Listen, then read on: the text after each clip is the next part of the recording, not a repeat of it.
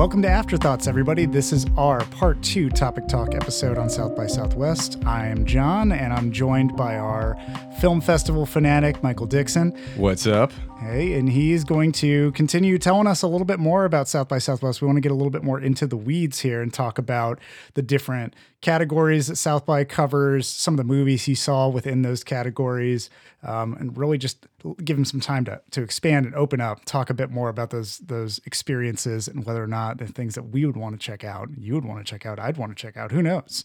Um, so Dixon, why don't you kick us off? Just give us a little grounding here. What's what's the South by categories that they really break down for film? Yeah, so there are lots of different genre categories at South by. I think I mentioned in our last uh, episode that they're they focus more on comedy and, and music documentaries than other festivals. So they have you know kind of more of those kind of things, but they break everything down into specific subcategories. Um, the first of which is headliners, which are studio films that are premiering at South by that they're not eligible for any awards or anything, but like Dungeons and Dragons and Tetris and that kind of stuff. If they're showing like a Wes Anderson movie or uh, The Unbearable Weight of Massive Talent or Everything Everywhere All at Once, something like that, it's going to show at headliners. Those movies are showing at the Paramount with big crowds, lots of press, um, kind of a lot of a lot of to do about about those. I only saw one movie from that category, which was a an Asian comedy called Joy Ride that was uh, was pretty funny. Uh, you, you, guys must be new to town, right? New to town, but not new to the country. We just moved from California. Oh, we just wondered uh, if, if you wouldn't mind if your, your daughter played with our daughter. Audrey, say hi. You want to play slide? Mm-hmm. Slides off limits to Ching Chongs. Fuck you. Do you want to be best friends? It's it's interesting watching a comedy at a festival because a lot of times you're with a crowd that has just decided that it's going to be the funniest thing they've ever seen, like when they're walking into the movie. And so I liked it a lot, but there was a lot of um, laughter from the crowd around stuff that I didn't think was funny. And then it was like I missed lines because people were laughing at stuff. And so I want to give it another shot later. Um, I liked it, but I kind of don't know exactly how I felt about it, but it was a good movie. It's a really strong cast. Stephanie Hsu is in it from Everything Everywhere All at Once. Um, Seth Rogen was a producer on it. I was actually trying to find a seat in the theater, and I, I texted you. Uh, I was like, "Oh, there's a seat here that's reserved for Seth Rogen." yeah. yeah. oh man, yeah. I bet I I told you like he probably went and got high right before, or was getting high, or is always high. Who knows? Oh, I am pretty sure yeah. he's just like made of pot at this point. Yeah, I didn't see him in the bathroom or anything, but uh, who, who knows? If there's a cracked window, he's been there. That's all we know. Um, but, um, yeah. but yeah, so so that was good. You know, solid comedy. I'm interested to see. I'm sure it'll come out in theaters. Lionsgate has picked it up, so I'm, I'm sure that'll be in theaters in the coming months. So I'll I'll try to see that again when it comes out and give it a shot. The, the crowd like absolutely loved it, and it was it was cool. Like it was a lot a, a, a, big Asian population in the crowd, and it was cool to see them really get into it and and really love that movie and seeing themselves represented in that way. Um, it's a it's a female comedy too, so like it's a it's a raunchy female comedy, which you know I I like that those are becoming more in vogue now. So that was uh, it, it was it was fun to to watch that movie. The, the crowd really loved it, so I, I think that'll be one that'll do really well outside of the festival, especially since Stephanie Hsu has gotten so much acclaim uh, from Everything Everywhere All at Once. Yeah, just based on the trailer alone, um, it's something that I can tell was a crowd pleaser. It's gonna, yeah. there's good moments that it'll make you laugh in, and I'm like, all right, I'm I'm ready mm. to mm-hmm. see it. Um, it follows yeah. some similar beats that you would expect around like it's a group of friends in their 30s who go on a trip together, and you know maybe they'll get in some fights and then they'll come back together and and realize that they're how valuable their friendship is and uh, you know like it's it does kind of what you expect it to do yeah. but it does it well so yeah oh nice uh, well that's from the headliners what uh what else we got so the only categories where South by actually gives awards are the narrative feature competition and the documentary feature competition. Um, small group, only eight films in each category. Um, essentially, you know, scripted and, and documentary films. Uh, so the narrative feature competition, I saw a couple movies there that were both good. I watched the um, the the jury prize winner was called Raging Grace. It was my second favorite movie that I, I saw at the festival after Aberrance, and it's a pretty fascinating story about this. Um, housekeeper in London who is trying to get her visa to stay there. She has immigrated from the Philippines and she's a single mother with a daughter who's maybe around nine or 10 years old. And I don't, I, I have trouble telling how old kids are, but you know, she hadn't hit puberty yet. Okay, And, yeah, there uh, you go. they're uh you know she's kind of going from job to job trying to make enough money to try to pay someone under the table to get her a legit visa to be in the country and they don't really have a permanent place to stay and a lot of times she is staying at her customers homes that she's cleaning and not telling them that she has a daughter and you know like just like staying there when they're out of town and then cleaning up and leaving before they get there um, and then she ends up kind of accidentally getting a job for uh, this wealthy old man who lives in this massive estate. And he's very sick and in a coma. And his niece hires uh, this woman, Joy, to um, be the, the full time housekeeper and live in that place. Joy's daughter is named Grace. And so they're staying there. The woman does not know that Joy has a daughter. And so she's trying to kind of keep her hidden. The woman is uh, giving medicine to this old man every day and won't let Joy do it. And she's like, Well, I can do it. Like, I'm running the house. Like, you don't have to do that all the time. She's like, No, no, only I do it. Only I do it. Then she has to go on a vacation and she's like, Okay, I guess, I guess I'll let you do this and give him these meds while I'm out. Joy uh, has a decent amount of experience giving people pills and realizes very quickly that she's poisoning this old man. And it gets kind of interesting from there. And there's a lot of um, kind of misdirections in how the story plays out. But it's a fascinating film. It's uh, kind of horror adjacent, uh, but more drama than horror about, uh, you know, kind of classism and racism in uh, colonial societies and how we treat immigrants and even people who seem to be uh, giving people a hand up to to try to help them usually have ulterior motives and and maybe not uh, maybe you're not actually thinking with the interests of those people in mind. I don't really want to give anything away, but you know, you think, oh, this woman's poisoning this person, she must be she must be evil, and then like, oh, if Joy tries to solve the problem, what happens? What does that lead to? Does that create more problems than it solves? What kind of happens from there? So I thought it was a pretty fascinating story um, that kind of deals with with a lot of these issues. Wow. Yeah, it's one of those where you immediately think that that's like the my brain goes to that like would you kill baby Hitler moment. Yeah. where I'm just like you're poisoning this man, but like what has this man done and Yeah. all of these other kinds of questions. Mm-hmm. He's this um, rich old man who, you know, old white British guy who lives in this huge mansion. I bet he's uh-huh. not. I bet there's something up with him. Yeah. Yeah, yeah, exactly. So, oh wow, that sounds fascinating. Raging Grace. right? Raging Grace, There you go. Um, well, uh, what other what other categories we got? Yeah. So the other category where there's an award given is the documentary feature competition. I saw the the movie that won that prize was a documentary called Angel Applicant. It wasn't my favorite documentary. I've kind of talked about some documentaries that I liked better, but Angel Applicant is a very personal documentary, which I think is another way that you can kind of subvert the general documentary form and do something a little bit different. Uh, the documentary is made by this guy who has this rare disease um, where his immune system is attacking his skin and his joints, and uh, basically compares it to like he feels like he's turning into a plastic doll. Like his immune system is attacking his skin and making it harden. And like his hands kind of turn into claws, and he's not really able to use them the way that you or I can. And he has this like a severe version of this disease that's affecting his whole body. Apparently, for most people that have it, it maybe only affects one part of the body, but his is affecting the entire body. So it's limiting his mobility in his his legs and his face. Um, his digestive system is starting to harden. His lungs are losing their capacity to bring in oxygen, and he's grappling with all this stuff. And he's making the movie about himself and he comes across this artist from uh, Europe who is uh, his name is Paul Klee, and he was going through the exact same disease that this guy is in like ni- the 1930s. And he was a musician and an artist who was a violin player and all these things and wasn't able to do that.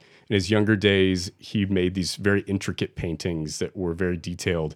And then as his disease progressed, his paintings became uh, you know, kind of more broad strokes, and he wasn't able to be as detailed, but he was able to convey a lot of emotion into his paintings that reflected the pain that he was going through as he was dealing with this disease. And the, the guy making the movie was like, "Fuck, that's what I'm going through." Like, it, it's like you know, this. It's like this guy made these paintings for me, Oh, and he's he's dealing with his own experience, and you see him going to the doctor and getting these prognoses.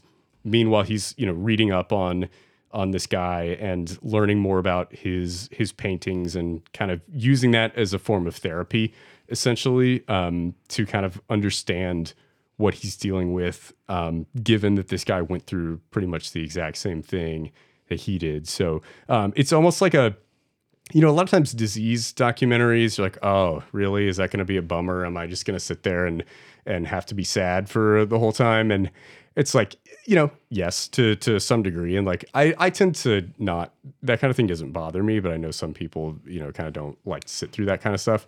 But it's kind of half that and half art history lesson, um, which is is a really interesting combination of things. And it's cool to see, you know, kind of how he deals with his disease and how he uses that artist's work to kind of gain a new perspective on life. So That's a really fascinating. Yeah, those I prefer those kinds of documentaries where somebody finds a connection they never knew existed to a different piece of time using art. It's fascinating to hear about. And that's the thing I dig for too when I listen to directors talk about films and filmmaking, the inspirations that they draw from, the things that really resonate.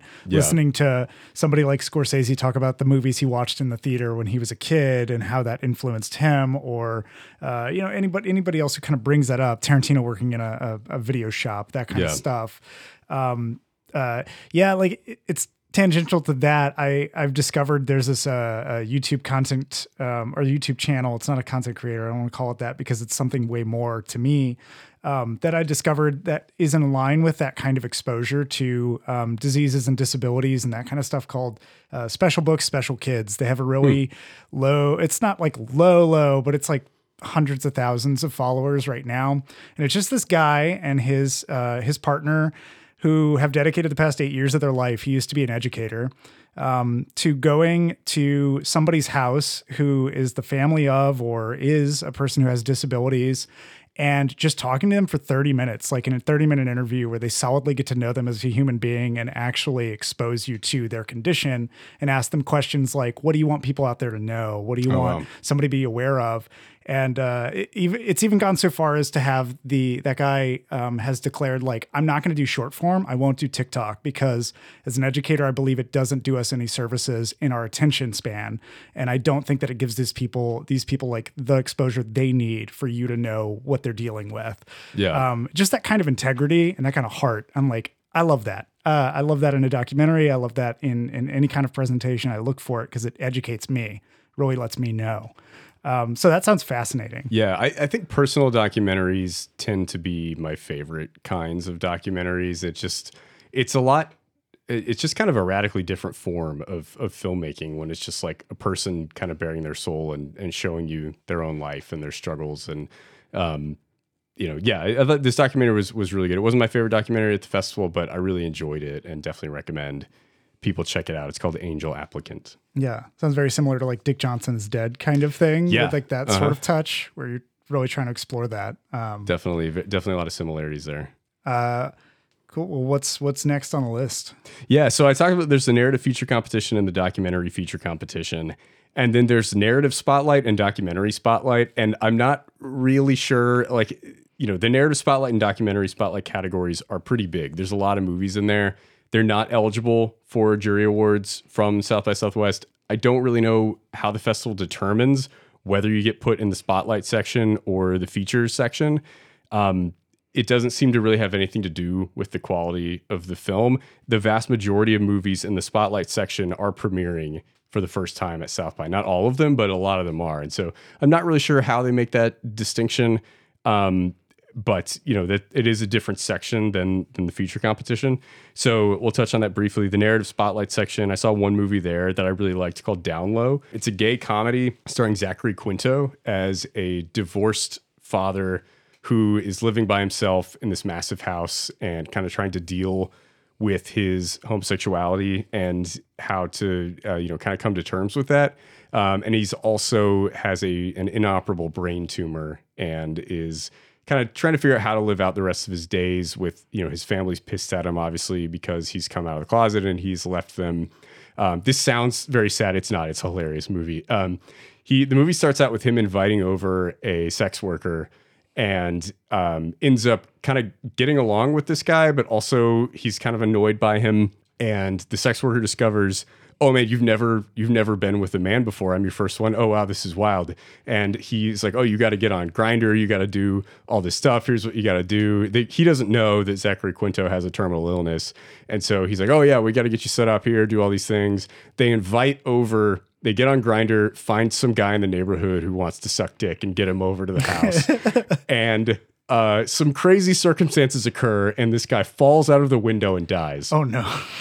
and the, the movie is Zachary Quinto and this sex worker trying to figure out how to dispose of this body. okay. Wow.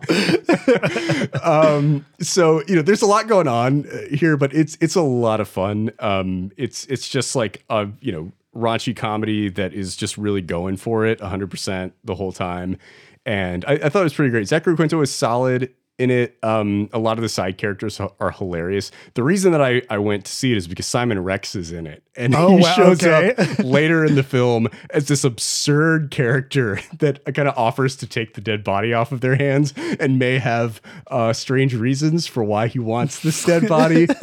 um, so it's it's a really good time. Um, it's just a, a really fast paced. Com- like my favorite comedy that I saw at the festival for sure.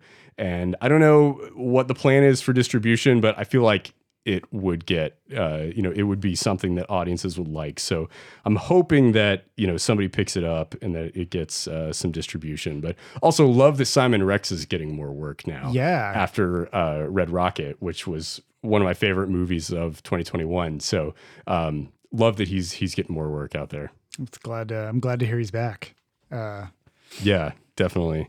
Um, and the guy who plays the sex worker in in the movie was really great. His name's Lucas Gage. I had never seen him before, but um, he's incredibly charismatic and really carries a lot of the film. He's kind of the eccentric to Zachary Quinto's straight man, and he was really great in the movie. So um, I think he could, you know, be kind of a, a star in the making. It'll be interesting to see what happens with his career. okay. Uh, what do we got next? Yeah, so the documentary spotlight, that was actually the category that I saw the most things in, just randomly. I wasn't actually trying to, you know, focus in any certain area, but I ended up seeing six documentary spotlight movies. I already talked about Last Stop Larrimah, which was my favorite documentary that I saw. Um, so and we and we both saw a disturbance in the force. Yep. So I won't spend too much time here, but you know, kind of there's just like a lot of documentaries across the board that deal with lots of, of different subject matters and different things. And, you know, some of these are going to be your more standard kind of documentary, like *A Disturbance in the Force was, and some of them are going to be really great. Uh, you know, so it just it just kind of depends. Yeah, I gotcha. Um, from there, the next section is called Midnighters, which uh, we touched on uh, in the last episode. Aberrance was my favorite film of the festival. That was the only Midnighters film that I saw. Uh, then the next one is called Visions, and that feels like a catch-all almost for just kind of weird movies that the festival doesn't. They didn't want to write to miscellaneous with. into.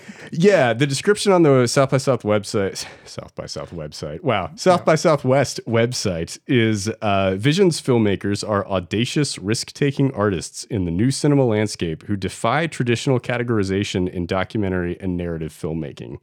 Um, so there are films here and there that have kind of a sci-fi uh, edge or like a spiritual aspect, or there are so, uh, some documentaries in it that are just kind of about odd subjects. Um, you know, it feels like, oh, this movie is weird. We don't really know what to do with it. We're going to throw it in visions. Yeah. Um, so you don't really necessarily know what you're getting there. My favorite movie that I saw in that section was called Chronicles of a Wandering Saint, which is about some old church ladies who are kind of competing to be the most pious person in their community, which I immediately identified with.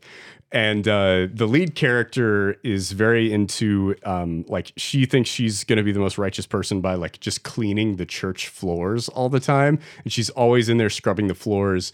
And the other old church ladies kind of think they're better than her. And they are, like, in the choir and, you know, running bake sales and, and that kind of thing. And, um, you know, kind of like don't appreciate the, the work that she is doing. Um, she happens to stumble across a statue of a, a saint um, that has been stolen from the church 30 years prior. And she finds it in a back room in the church when she's cleaning, and it's just like under a bed sheet.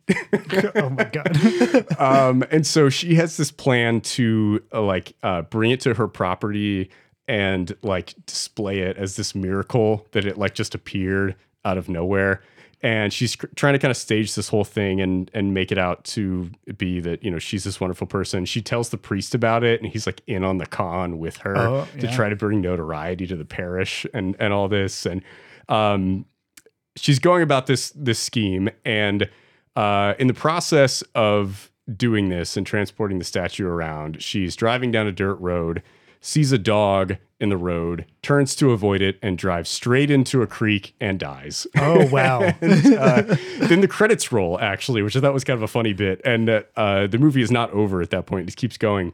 And uh, the main character has now died and is going through the bureaucratic process of ascending to heaven. And she mm. meets all these people in the town that are like, actually, I've been an angel this whole time. and here's what you need to do now. Here's the, the paperwork you need to fill out in order to like apply to get into heaven. Like, what pack, what afterlife package would you like? Here's the benefits of them. Here's what they cost, all these things. And it kind of turns into a comedy, but it's still kind of it's still spiritual and kind of focused around this woman dealing with the end of her life and her legacy and, and kind of what she wants to leave behind. So it's almost a um like it's a thoughtful spiritual drama and a comedy at the same time, kind of meshed together in a way that mostly works. There are parts of it where I wish it had leaned into the comedy side a little bit more, but for the most part, I liked it a lot. I thought it was a pretty interesting movie. It sounds fascinating. Yeah. Sounds like a really cool, uh, kind of funny comedy, but also, yeah, I can see it having meditations. It's kind of that thing is like a good comedy really has some sort of reflection on what you're doing and Oh, what, yeah, for what- what life is about. Uh, it's not just like The Hangover. Um, uh, well, awesome. What's uh, what's another? Hit me, hit me with something else. What do you got? Cool. So uh, the next category is called 24 beats per second, and that is basically music documentaries. And so South by shows a lot of those. There's a lot of cool stuff there. Um, I already talked about Revival 69. That was my favorite one. I also saw a Joan Baez documentary. It was fine. I don't know that it's really worth talking about. The next category is called Global, which is basically just world cinema from outside the US. Um, I only watched one movie from that section. That was Kite Zo A from Haiti. And we talked about that in the last episode, but highly, highly recommend people check that out. Uh, then there's a category called Festival Favorites, which is movies that have premiered at other festivals that are then showing again at South by. And I saw one movie in that category. It's called Fremont. Uh, it's a black and white film, which I always think it's interesting when modern films are shot in black and white. And it's about an Afghani immigrant who works at a fortune cookie factory. Okay. Um, which I read that premise. I was like, yes, I want to watch that. um, and she works at a fortune cookie factory, and she's kind of trying to just figure her shit out and and figure out. It's in Fremont, California. The movie's called Fremont. She's kind of trying to figure out how to exist in American society after having left Afghanistan due to the problems caused by America that have have brought her here. And she's working at a fortune cookie factory and and she starts out as somebody who like, you know, bakes and forms the cookies and then she gets uh, a promotion to the person who writes the fortunes. oh, And so, you know, it, it's like kind of um talking about a complex issue um through the lens of like a one sentence fortune you Yeah. know which, which i think is an interesting idea.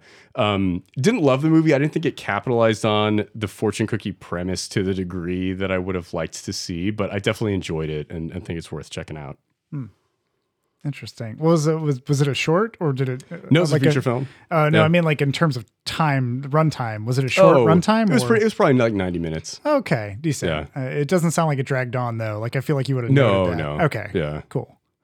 Uh, what? um, and up? it expands from there but uh, yeah it- it's kind of that that's the basic premise but Hmm. um the next category is is shorts um so there were 67 short films at the festival there's the narrative there's three narrative short programs there's a documentary shorts program a midnight shorts program a texas shorts program and animated shorts Mm-hmm. and i saw the animated shorts i always really enjoy animated shorts and i like seeking those out at a festival when i go because I just feel like it's a very experimental process for animators to try new things and to um, animate in fascinating ways that are different than what you see in your standard Pixar or DreamWorks film. Um, narrative shorts, I, I, typically don't seek out narrative or documentary shorts because I would just rather watch a feature film typically mm. um, with an idea that's more fleshed out than a kind of a short version. But I feel like that works to the benefit of animation rather, and it kind of works to the detriment of more standard storytelling. So I, I, like to seek out the animated shorts. There's one that was written and drawn entirely in pencil, which mm. was really cool. There was one where um, like a there's a just a piece of paper and all of a sudden a human shaped figure starts breaking out of the piece of paper and trying to escape. It's like stop motion and it's a lot of really cool stuff. Um, my favorite short was called Sandwich Cat and it is uh, it's about this guy who has a pet cat and he wakes up one morning and the cat has a sandwich over its face, like a fucking YouTube video or something. And the cat says, uh, he starts talking to him. He says, Hey, I'm an alien and I have embodied your cat. And I am here to examine your species and determine whether we're going to exterminate you or not. Mm. And so you have 24 hours to convince me that humans are not terrible and uh, you know otherwise i'm going to kill all of you and yeah. uh, it's a really interesting story that um, you can tell the the filmmaker is kind of focusing on his own life in the way that he has has set the movie up. But it's it's pretty fascinating, and uh, I, I, really dug it. It's not a super innovative animation style, but it looks great, and uh, I, I, I, liked it a lot. They also showed in one of the Oscar nominated animated shorts called Ice Merchants, which I thought was kind of odd that they showed at South by because it was a 2022 short and it already got nominated for an Oscar. Yeah. Um, but it's really good. It's much better than the the short that won the Oscar, like the boy, the mole, the horse, and the fuck I don't remember. Like that movie was not good.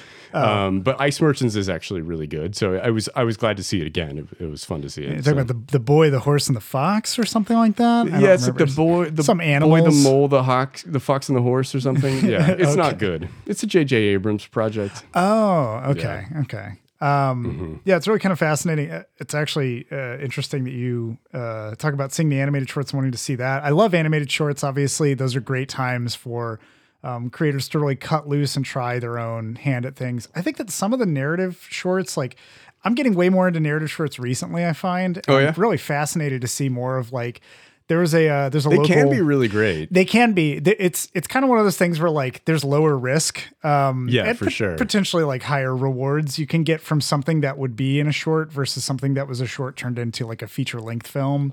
That's kind of like the the one thing that I'm unsure of in my film experience is when yeah. the shorts become a film, a feature length film, like that transition. Because I know um, I'm not sure if you've seen Cashback, but Cashback used to be a short no, film. I haven't.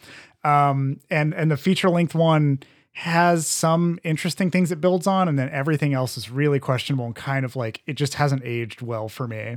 Hmm. But uh, yeah, I'm I'm pretty fascinated to go and see some of those, um, especially with me going to some of the more hyper the hyperreal film club stuff here in town where they show right, short yeah. films beforehand. I'm getting more exposure to it and finding that there's a lot of like experimental play that I like in short films that I wouldn't like probably in feature length. So still figuring out my relationship with it. But hey, man, maybe the next film festival we tag team it, and you go to the animation, and I go to the live, and we see we swap yeah. notes or something like that. Yeah, that'd, that'd be, fun. Cool.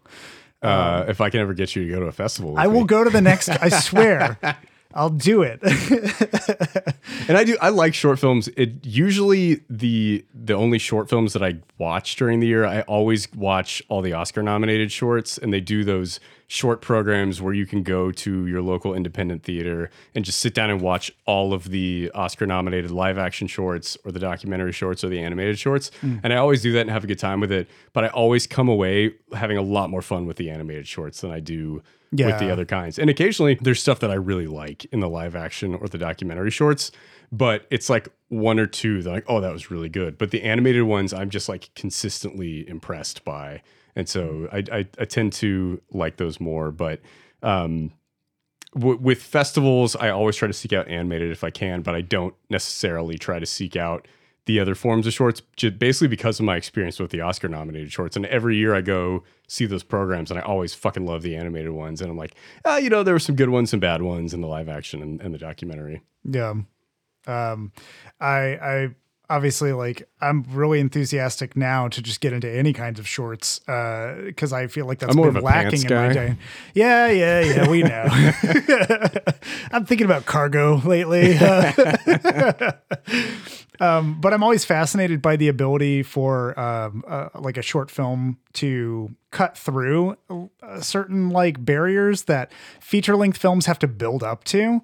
I'm I'm kind Right. of interested in that game of like how do you make that swell, that same emotional impact that when you have way less time to do something like that. Um, I watched one recently uh, from a local filmmaker in Austin called Birds that is um, I can only describe it as kind of just like one of those hangouts, those like slow down and really like think about life sort of things. It's like 15 minutes long. Is it a sequel to uh, Alfred Hitchcock's The Birds? No, there's there's already a movie for that called The Birds 2 that wasn't directed by Hitchcock, but or, or Birdemic. or Birdemic, yes. Uh, which they need to stop making those. There are three of them now, and Oh, they're all terrible. Uh, I watched the first one and loved it. well, Um, you've seen the second and the third one because you've seen the first one. They're Oh. all the exact same. That makes sense. Yeah. Um, all but just y- like Windows 95 graphic Yep, birds. just ex- yeah. exactly. Uh, but yeah, the the local filmmakers Birds is nothing like that, where it's just about like kids, uh, like high school kids during summer having a good time in Austin. There's like Barton Creek uh, or Barton Springs kind of stuff, and Oh, there's cool. some other sequences of just like outdoor play. But all the all all the while, there's like technology in the middle of it, and it's kind of intertwined. It doesn't feel like old man yells at clouds kind of technology. Yeah. But they're like these damn kids are always on their phones. It's it feels a lot more realistic than cynical or you know that kind of it was refreshing to see it and i was like that made me think a lot more about being in austin and i was like wow Yeah. this short film had an impact on me just now That's so cool. it was cool I Uh, always enjoy movies that are set here, and you know, I guess that's just like the Austin romantic in me. That like I'm just think it's cool to see the city in movies. Like um, Terrence Malick made that movie Song to Song a few years ago. It's not great, but it's set in Austin, and I was it's basically just like Austin porn. Like they go to all these famous Austin spots and have these scenes with you know rich people falling in and out of love. That like I don't care about any of these characters, but it's just shot so beautifully, and it's in all of these iconic places in town. I'm like, I've been there. Yeah. Dude, I saw it at Violet Crown, and there's a scene that takes place at Violet Crown. I was like, oh fuck, it's like right out oh, there. i'm right here yeah there's something about that like cultural pride uh of just like really Yeah. enjoying that recognition and i enjoy seeing it from other you know cities and states too like Oh, sure, yeah. hey, any listeners out there if you have a short film where you shot in your hometown you're really trying to capture that essence send it our way like i'm really fascinated to see that and learn more Oh, yeah. about uh, uh, other locations and kind of like your vibe what you're trying to capture it's great um Yeah, for well sure. uh, we've, we've taken a little uh, uh you know tangent here but uh let's get back on track. We got anything else to discuss here Yeah, so there's some other categories that I didn't see anything in that are, are kind of like not really film categories, but there's a music videos uh, section that's just like there's one music video program that I didn't see, but I thought that was kind of cool that you can just go to a, a feature that's just a shitload of music videos all in a row. Like that sounds interesting. Like, you know, um, innovative different approaches on music videos. I kind of wish I had I had seen that. Um, then they have an XR experience section, which is like uh, I had to look that up. Is that a mixed reality? Extended reality, which is Oh. like VR, augmented reality, different stuff like that. And it's just like a, a room at the convention center that you can go to. It's just like showing all the time. You just like get in line and like put a headset on and experience these different things. Um, I didn't check that out because I just like I I want to see as many like traditional films as I can, and so I usually try to prioritize those. But at some point, I think it would be fun to to check that out and see what they have there. I know you've Yeah. you know had more VR experience than, than I have, so so it might be something that you would be interested to check out. There's some genuinely cool shit in VR that I hope to someday see somebody really utilize. Like I, I think I maybe am on record somewhere saying that I would love to see Scorsese make a VR short or something like that Oh, because there are it basically it's kind of the dream I think like think and- Goodfellas made from the POV of Ray Liotta. I don't know about maybe like that. That'd be kind of cool. It's it's something that I think is really interesting, which VR does when it comes to um, video media, where you can force um, the viewer, the audience member, to be the cinematographer for their own experience, That and you can let them play that again and again. Like there's a, a I think it's an academy. It's not an Academy Award, but some kind of like award-winning short in VR called Henry. It's like a Pixar Pixar thing about a porcupine who wants friends. All of the friends always, if he wants to hug them, obviously they get spikes in them and shit. Ah. And so you kind of just get to hang out in his house while characters come in and out and have this experience of like trying to make him fit into the community. And you get to pick where you are. You can watch from the kitchen or like be in his dining room or like other things like that. It's not And a the- POV thing. You're just like a roaming camera. you're a roaming camera and it- it's it's not from him it's literally it's like being on the stage in the stage when everything's happening and there've been some experiments around movies that people have made where they make you the POV or they make you part of this ride to be part of it and um, I just feel like there's so much more in that space we can do that right now it's still just in such a novelty phase and nobody has the vision to really step up and do something. Um, i think one of the other fascinating this is getting again into a tangent of shorts but uh, there's a vr short about um, like a lonely astronaut on a moon and you just get the moon in front of you. Like the entire time you can just like look around it and watch where the characters are going and you follow them and either you can choose to stay static and see them come back or you can actually try to trail what the action is happening and it makes you hmm. think a lot more about the spatial awareness of how to make those shots line up and those animations are so nuanced that you can miss them if you don't go to the location Yeah. that they're in it's it's fascinating That sounds like a cool way to kind of develop your own cinematic style. Like if you want to shoot a movie, Yeah. to go into an environment like that and move around, and like what is the right angle to shoot this scene to get the to emphasize the drama that's happening right now. What's the best place to put the camera? Yeah, I- I would love to see more things like that become consumer available because they use that for professional stuff now. Like that's how Steven Spielberg shot Ready Player One. He just put a VR headset on and did a bunch of this shit, and it still didn't come out well. But whatever. Yeah. Uh, and so, but you, you can get like That, movie premiered at South by Southwest several years Yeah. ago. I did not go to see that, uh, but I saw it in theaters a couple weeks later, and goddamn, it sucked. Everything but the Shining sequence was like, bleh. The Shining sequence was kind of fun. Yes, but I just watched still- The Shining. Yeah, you know, exactly. like, yeah. At that point, just do, do whatever you're going to do there. Um, but that's why I say somebody like, you know, a Scorsese who really understands, like when we watched Hugo in 3D and you understood Mm. that Scorsese knew what the depth was for. He knew how to use three dimensional depth.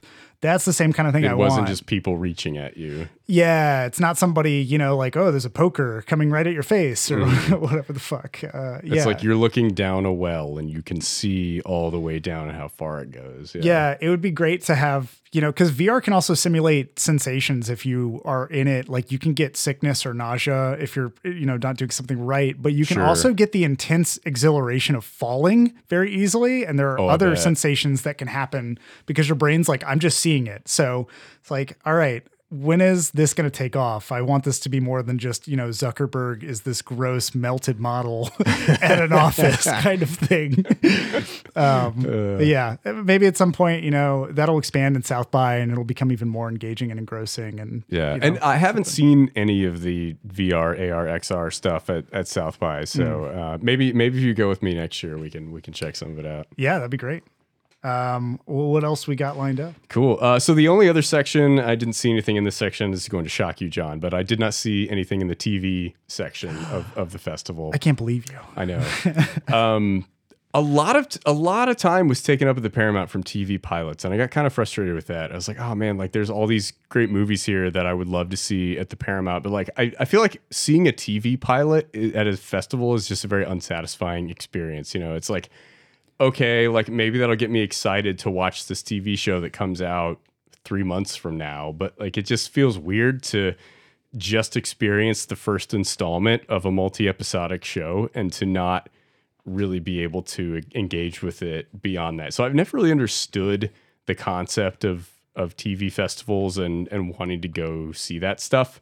Um, but uh, yeah, I, I don't know. There's a lot of the stuff is is you know big money TV shows that are already going to get put out on major streaming services that don't need to be at the festival. That South by seems to do that to like gin up notoriety, and it it kind of annoys me. Yeah. Um, but there also there's a um, a uh, independent TV pilot section of the festival where you know you can go see programs of just like a bunch of independent TV pilots that haven't been picked up yet that are mm. there to try to get attention.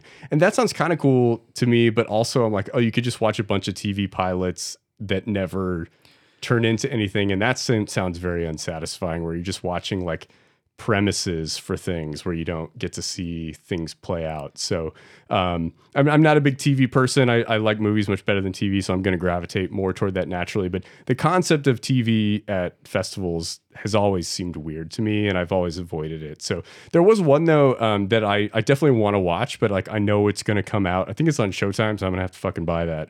But um, Boots Riley has a new TV show Oh hell yes! coming out about a 13 foot tall black man who is like protected and kept in his house because his family is like, what's going to happen if we let this guy out into the world? All hell's going to break loose. Yeah. And, uh, so I mean, it's fucking Boots Riley. Like I, I we both love Sorry to Bother You, and I'm really excited to see that whenever it comes out. But it was like I don't want to just go see the pilot there because like I know I'm gonna watch that when it comes out, and I want to use this time to see movies that I otherwise may not be able to see. So Yeah, I, I feel like I'd gravitate a lot more eh, similar to how you already expressed toward uh, um, seeing TV pilots that may never be. That's something that Mm-hmm. I've actually witnessed on TV at, at one point. Like I didn't realize a long time ago when I was watching Adult Swim, I was watching pilots for shows. Oh yeah, they used to do that more often, where they would actually Yeah. put pilots on TV and see how they what ratings they would get before they would decide whether to pick them up or not. Yeah, and now it seems like it's a lot harder for them to gauge what that's going to be with like YouTube and then all of the split of streaming services. It's like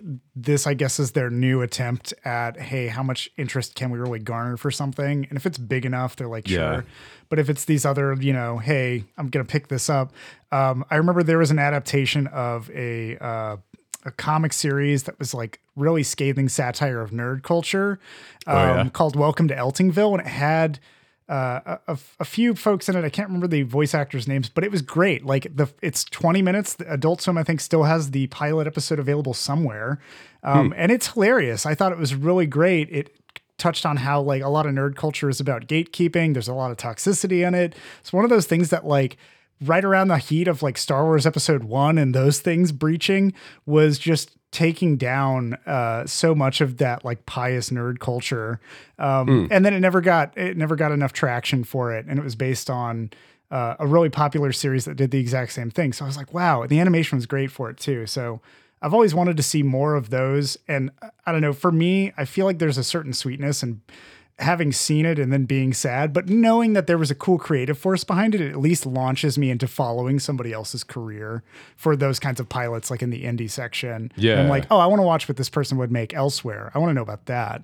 No, Um, definitely. so that's kind of like how I would, uh, I guess, next year when I end up going to South by Southwest, because you really continue to sell me on this, uh, that, that I, I would probably check that out and see what, what if anything, there's something cool there. Um, obviously, I'm not going to go see like you know crime procedurals or shit if they're in pilot. I don't give a fuck about that. You're right. But and you're not going to see that kind of stuff. Yeah, like, it's not going to be a fucking CBS show about Yeah, yeah. cops and lawyers and stuff. But, you know, it's like there will be stuff there that like HBO has already bought, right? That's going to be online in a matter of months. Yeah. And it's like, what, what am I doing? I don't highly doubt that a show with Elizabeth Olsen and Jesse Plemons is not going to get yes, picked up and exactly. you know uh, I almost accidentally went to that because Oh. I thought I was going. I was trying to go to something at Stateside, and I accidentally walked up to the Paramount line because they're next door to each other. Uh. and then I checked in the line and said, "Yeah, you're here for Love and Death," and I was like. Wait, are they showing the Woody Allen movie? What's Yeah. going on?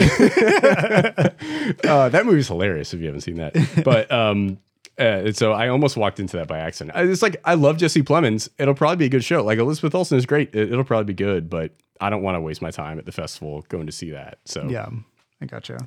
but that's cool. And that Boots Riley show, by the way, is called I'm a Virgo. Um, so I'm I'm very excited to see what that turns into. Um, it's set in Oakland, like it's it's very Boots Riley. So I'm I'm excited about it. Nice. I can't wait to check that out.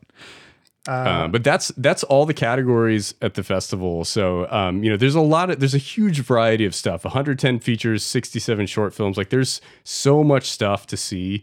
They're like just the, the quantity of, of things is is incredible. Like I talked about in in our first discussion, kind of I, I tend to go for quantity over quality. That uh, it's like I, I tend to go for quantity because you don't know what the quality is going to be, right? And like there's just so much good stuff. You never know. You walk into some random movie and maybe it wasn't something that caught your eye off the plot description, and then it just blows you away. And so you, you just don't really know. And there's there's so much to see, and there are very few things that are bad.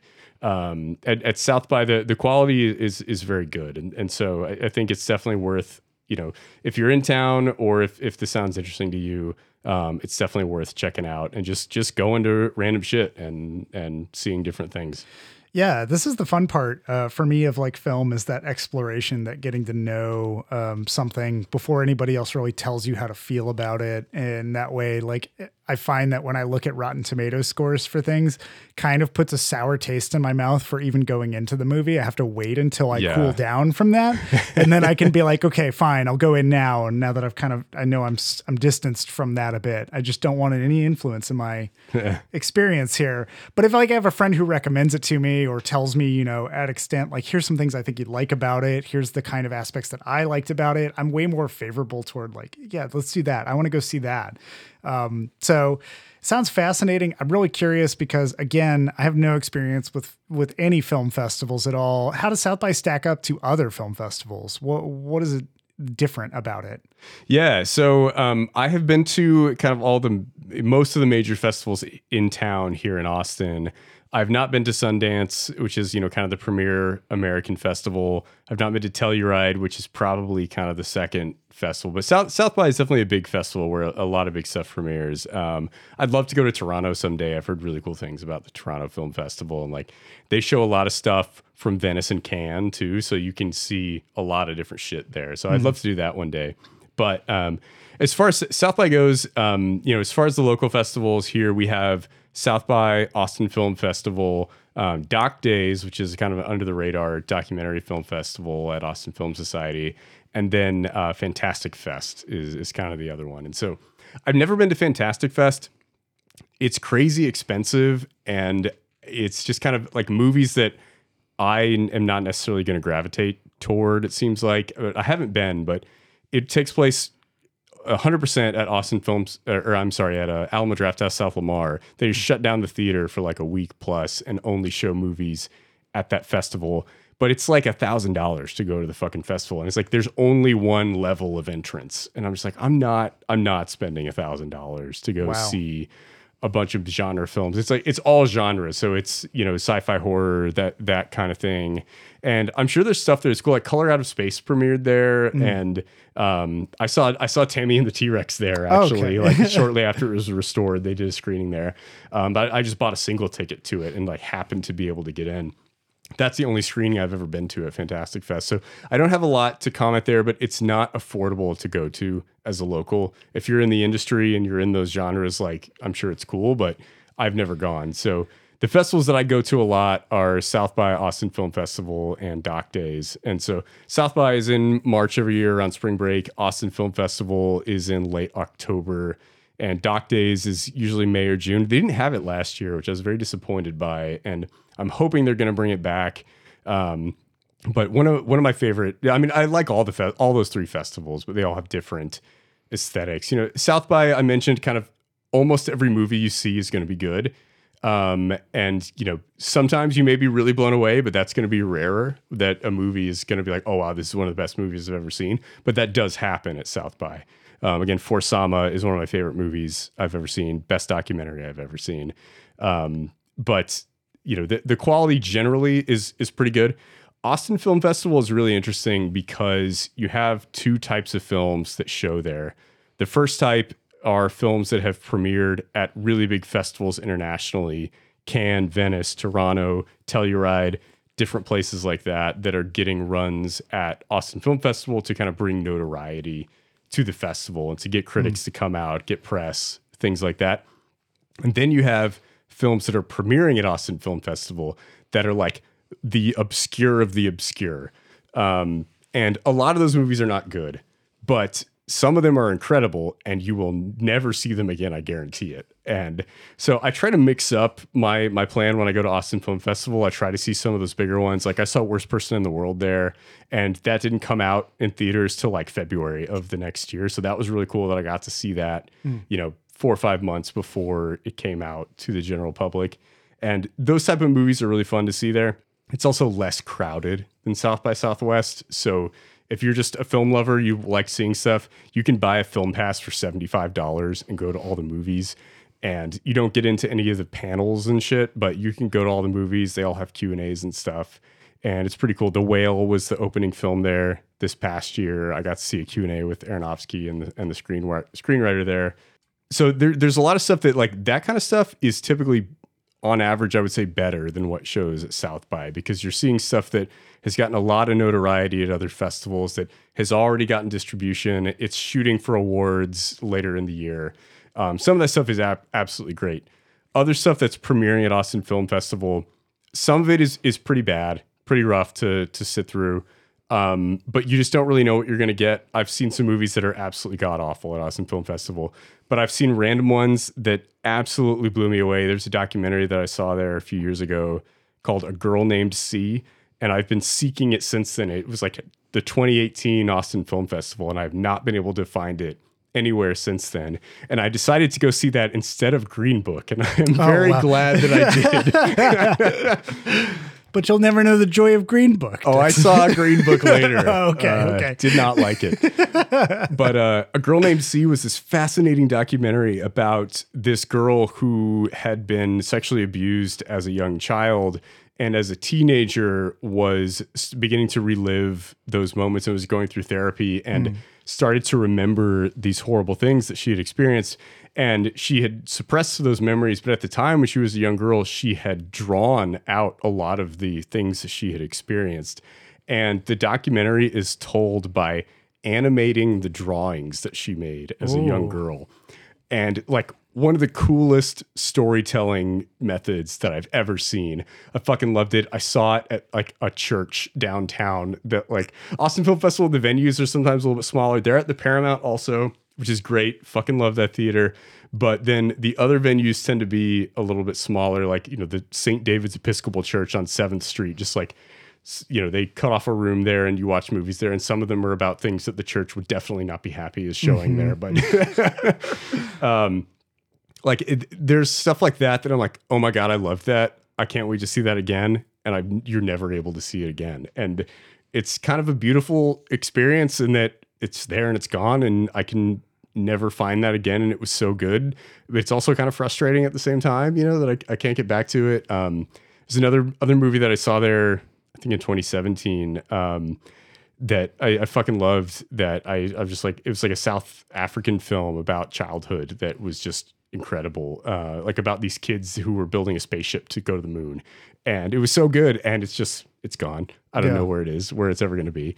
Um so it's a different type of experience there where like if you go to some of these big movies that are going for awards it could be really great it could be green book but you know it's it's in those that type of spectrum of things from the worst person in the world to to green book of the like awards movies. Um, but then you have the stuff that's you know very obscure that it's probably never going anywhere but it's just so it's so fun to me to just have that experience to go see all these things. And i know going in like i'm probably not going to like most of these but the ones that i do are going to like stick with me for a long time because it's going to annoy me that i can't watch them again. And it's going to have because of that it's going to have an outsized experience on me for that one viewing mm-hmm. that i know i can't get afterward. Yeah.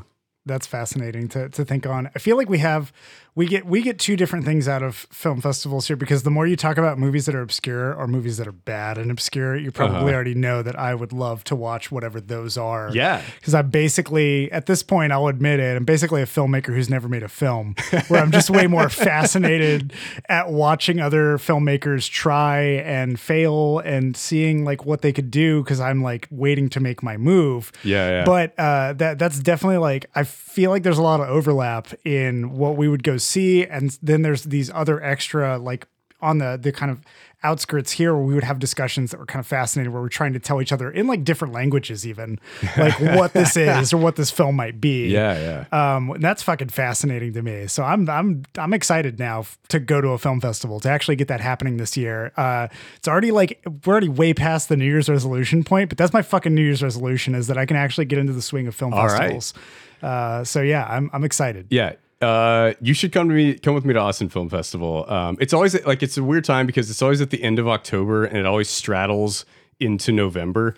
and like as a professional accountant, I can very rarely take off during a like the changeover to a new month. Yeah. And so I usually can't actually take off and fully experience it. I have before taken off work during South by and just gone to like 30 movies. Yeah. And that's a really fun experience. Um, I've never been able to do that for Austin Film Festival. I would like to do that at some point. But as long as I'm in this profession, it's hard for me to be able to do that. But usually it's like it's $75 for a film pass. It's such a good deal. And you know, you go see five movies and it's paid for itself.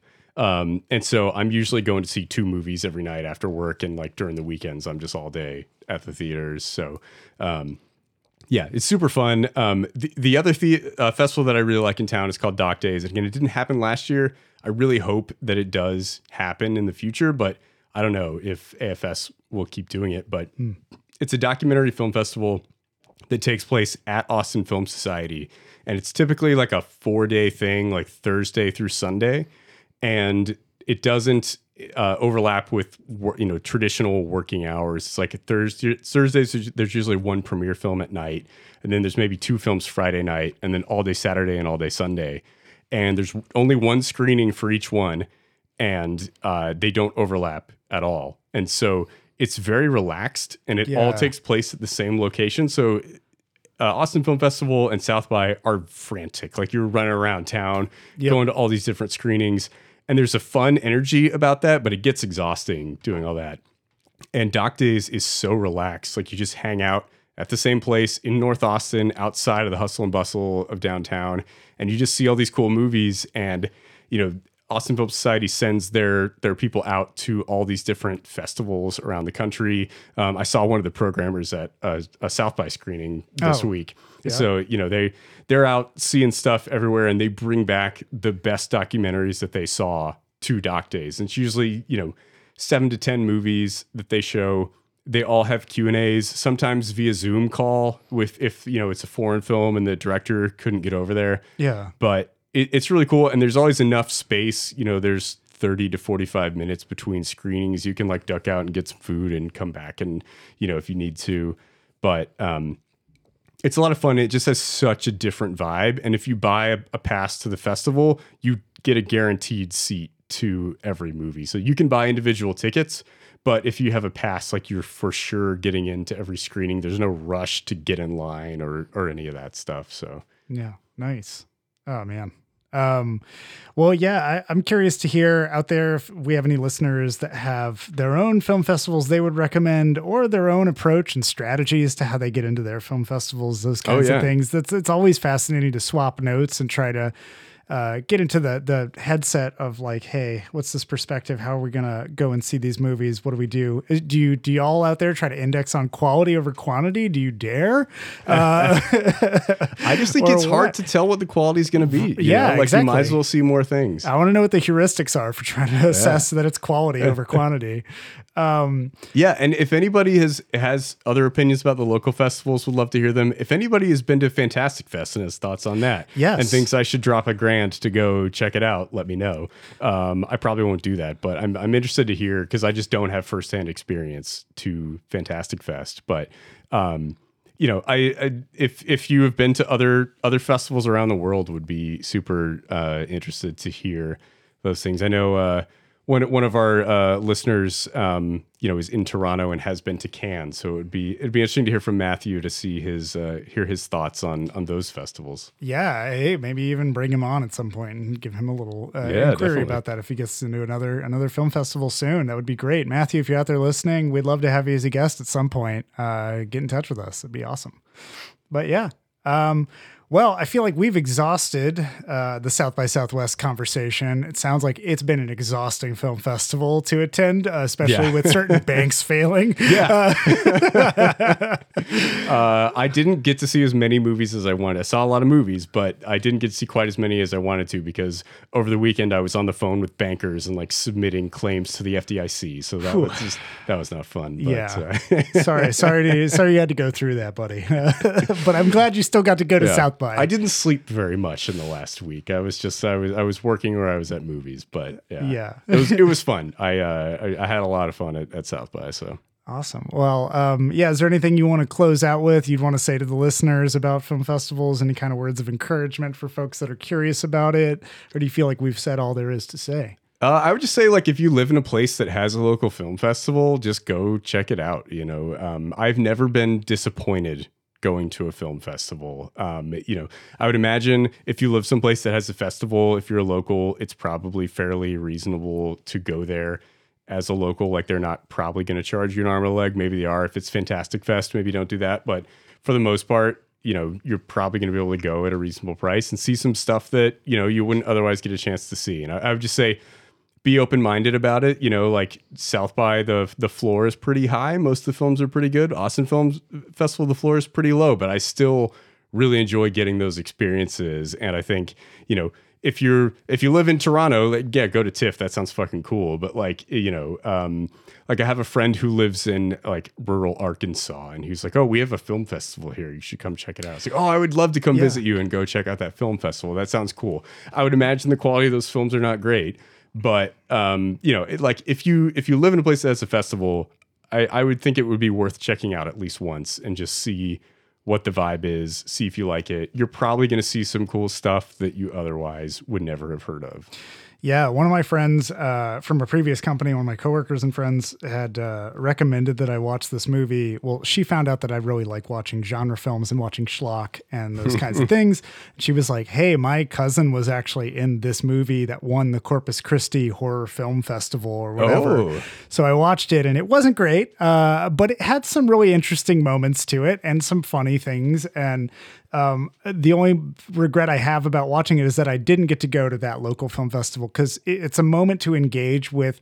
You're not gonna the the likelihood of you meeting you know James Gunn or Christopher Nolan or Scorsese and getting to pick their brain on something is very low. Yeah. but in your local community, there are filmmakers who are scrapping and trying to bring their vision to life. And it's beautiful to see that kind of creative effort being put into something. And even you asking the question of what were you what were you trying to do with this one scene? Like obviously try to phrase it in a nice enough way. Yeah. But just asking that question helps them get better in understanding how to communicate with their audience. And it also engages you into that part of the community. It makes you feel like you're a part of something that's helping build. Um, that's what criticism is for. It's supposed to not necessarily tear something down, but help build up better in the future. Uh, so yeah, Yeah. I would say, yeah, definitely hit up your local film festivals. They've got to have something there and some people you can connect with. And hey, maybe you'll end up being an extra in some other movie, and maybe you'll find out you like something about filmmaking that you didn't know you liked, um, or film watching you didn't know you liked. Uh, but yeah, that's that's Yeah. great advice, Dixon. So And there was like at, at Austin Film Festival a few years ago, um, you know, one of the movies that premiered there that was like, you know, uh, oh, it's one of the ones that's premiering. You don't necessarily know if it's going to be that great. It was a Jason Mantzoukas movie called The Long Dumb Road that I loved. It was a comedy. Like Jason Mantzoukas was the lead, and he actually got to be like a fully fledged character. Oh. And you know, in in the most for the most part, I love Jason Mantzoukas. He's playing side characters that are out of their minds, you know, Yep. going crazy, and he's so good at that. But in this, he gets to be the lead and actually go through a whole character arc. And I went to that screening and I like got up and asked him a question and he answered it. And I'm like, oh, that was really cool. Um, and like I uh like a I met a film critic there and he like after he came up he's like, dude, that was a good question. You asked the best question of anybody there. I was like, oh, that's cool. Thanks, man. Um, so yeah, you know, it's it's cool. Like sometimes you get experiences where you like, you know, get to ask people questions that you admire and, and see, you know, what what they think about their movies. it also helps them feel appreciated and like that you there's visibility and recognition. Like when we went to, even with uh disturbance of the forest which was a documentary we're both kind of like oh you know b minus on um the the filmmaker you know director and the composer stood up there. And at one point um nobody asked questions to the composer. And i got a little frustrated with that because everybody was curious more about the interviews and like why haven't you talked to fans and that stuff. Yeah. and I was just like, hey, that score had really good notes, and it's not just John Williams. Um, what did you use? How did you, what was your process? And that dude's face lit up. And I was just like, I did, Yeah. I asked the right question. I was genuinely curious about it. It was great to hear the answer. So, yeah, you could be the person out there that really just makes somebody's day and validates their, you know, whole strife and every effort they put into this film. Um, eh, who knows? But yeah, uh, that's that's the reason we go. Right? I'm, that's the reason I'm going to go now. I, I want to. So, Awesome. Well, Dixon, thank you so much for the time, man, and, and walking me through all of the questions I had about South by Southwest and sharing all your picks. Um, it's been great to hear that you got to have a good time. You enjoyed yourself. You uh, got to see a bunch of things. Um, you you weren't just stuck on the phone with Banks all the time. uh, now, hopefully, you can rest. but um, yeah. I finally got some sleep last night. It was was the first night that I've like actually just like been able to like not set an alarm and just like sleep for a long period Oh, of that's- time. And that's nice. I feel much better today. So Good. I'm glad to hear it, buddy. Um, that does it here for us at Afterthoughts. I've been your host, John, and uh, with me, the esteemed guest, my co host, and the film festival fanatic, Michael Dixon. yeah, uh, thanks, John. It was a lot of fun. I I, I love talking about local festivals, and uh, so one of these days I'm going to get you get you out to a festival. I. Promise you, buddy, we're going. I'm, I, I gotta, now I'm gonna put it on my calendar. I'm gonna go look it uh, up. as Ron Burgundy would say, I don't believe you. as I light my cigarette.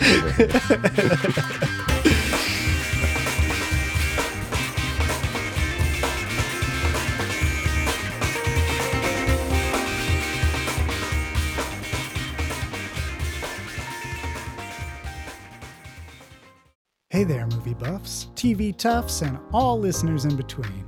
John here from the Afterthoughts podcast. I just wanted to drop in at the end of this episode and say thanks for listening. If you've got afterthoughts of your own to share, hit us up. You can find us on Twitter, Facebook, and Instagram at The Afterpod, or jump into a conversation on our Discord server. You can find info for this and more at theafterpod.transistor.fm. Thanks again for listening, and we'll catch you on the next episode.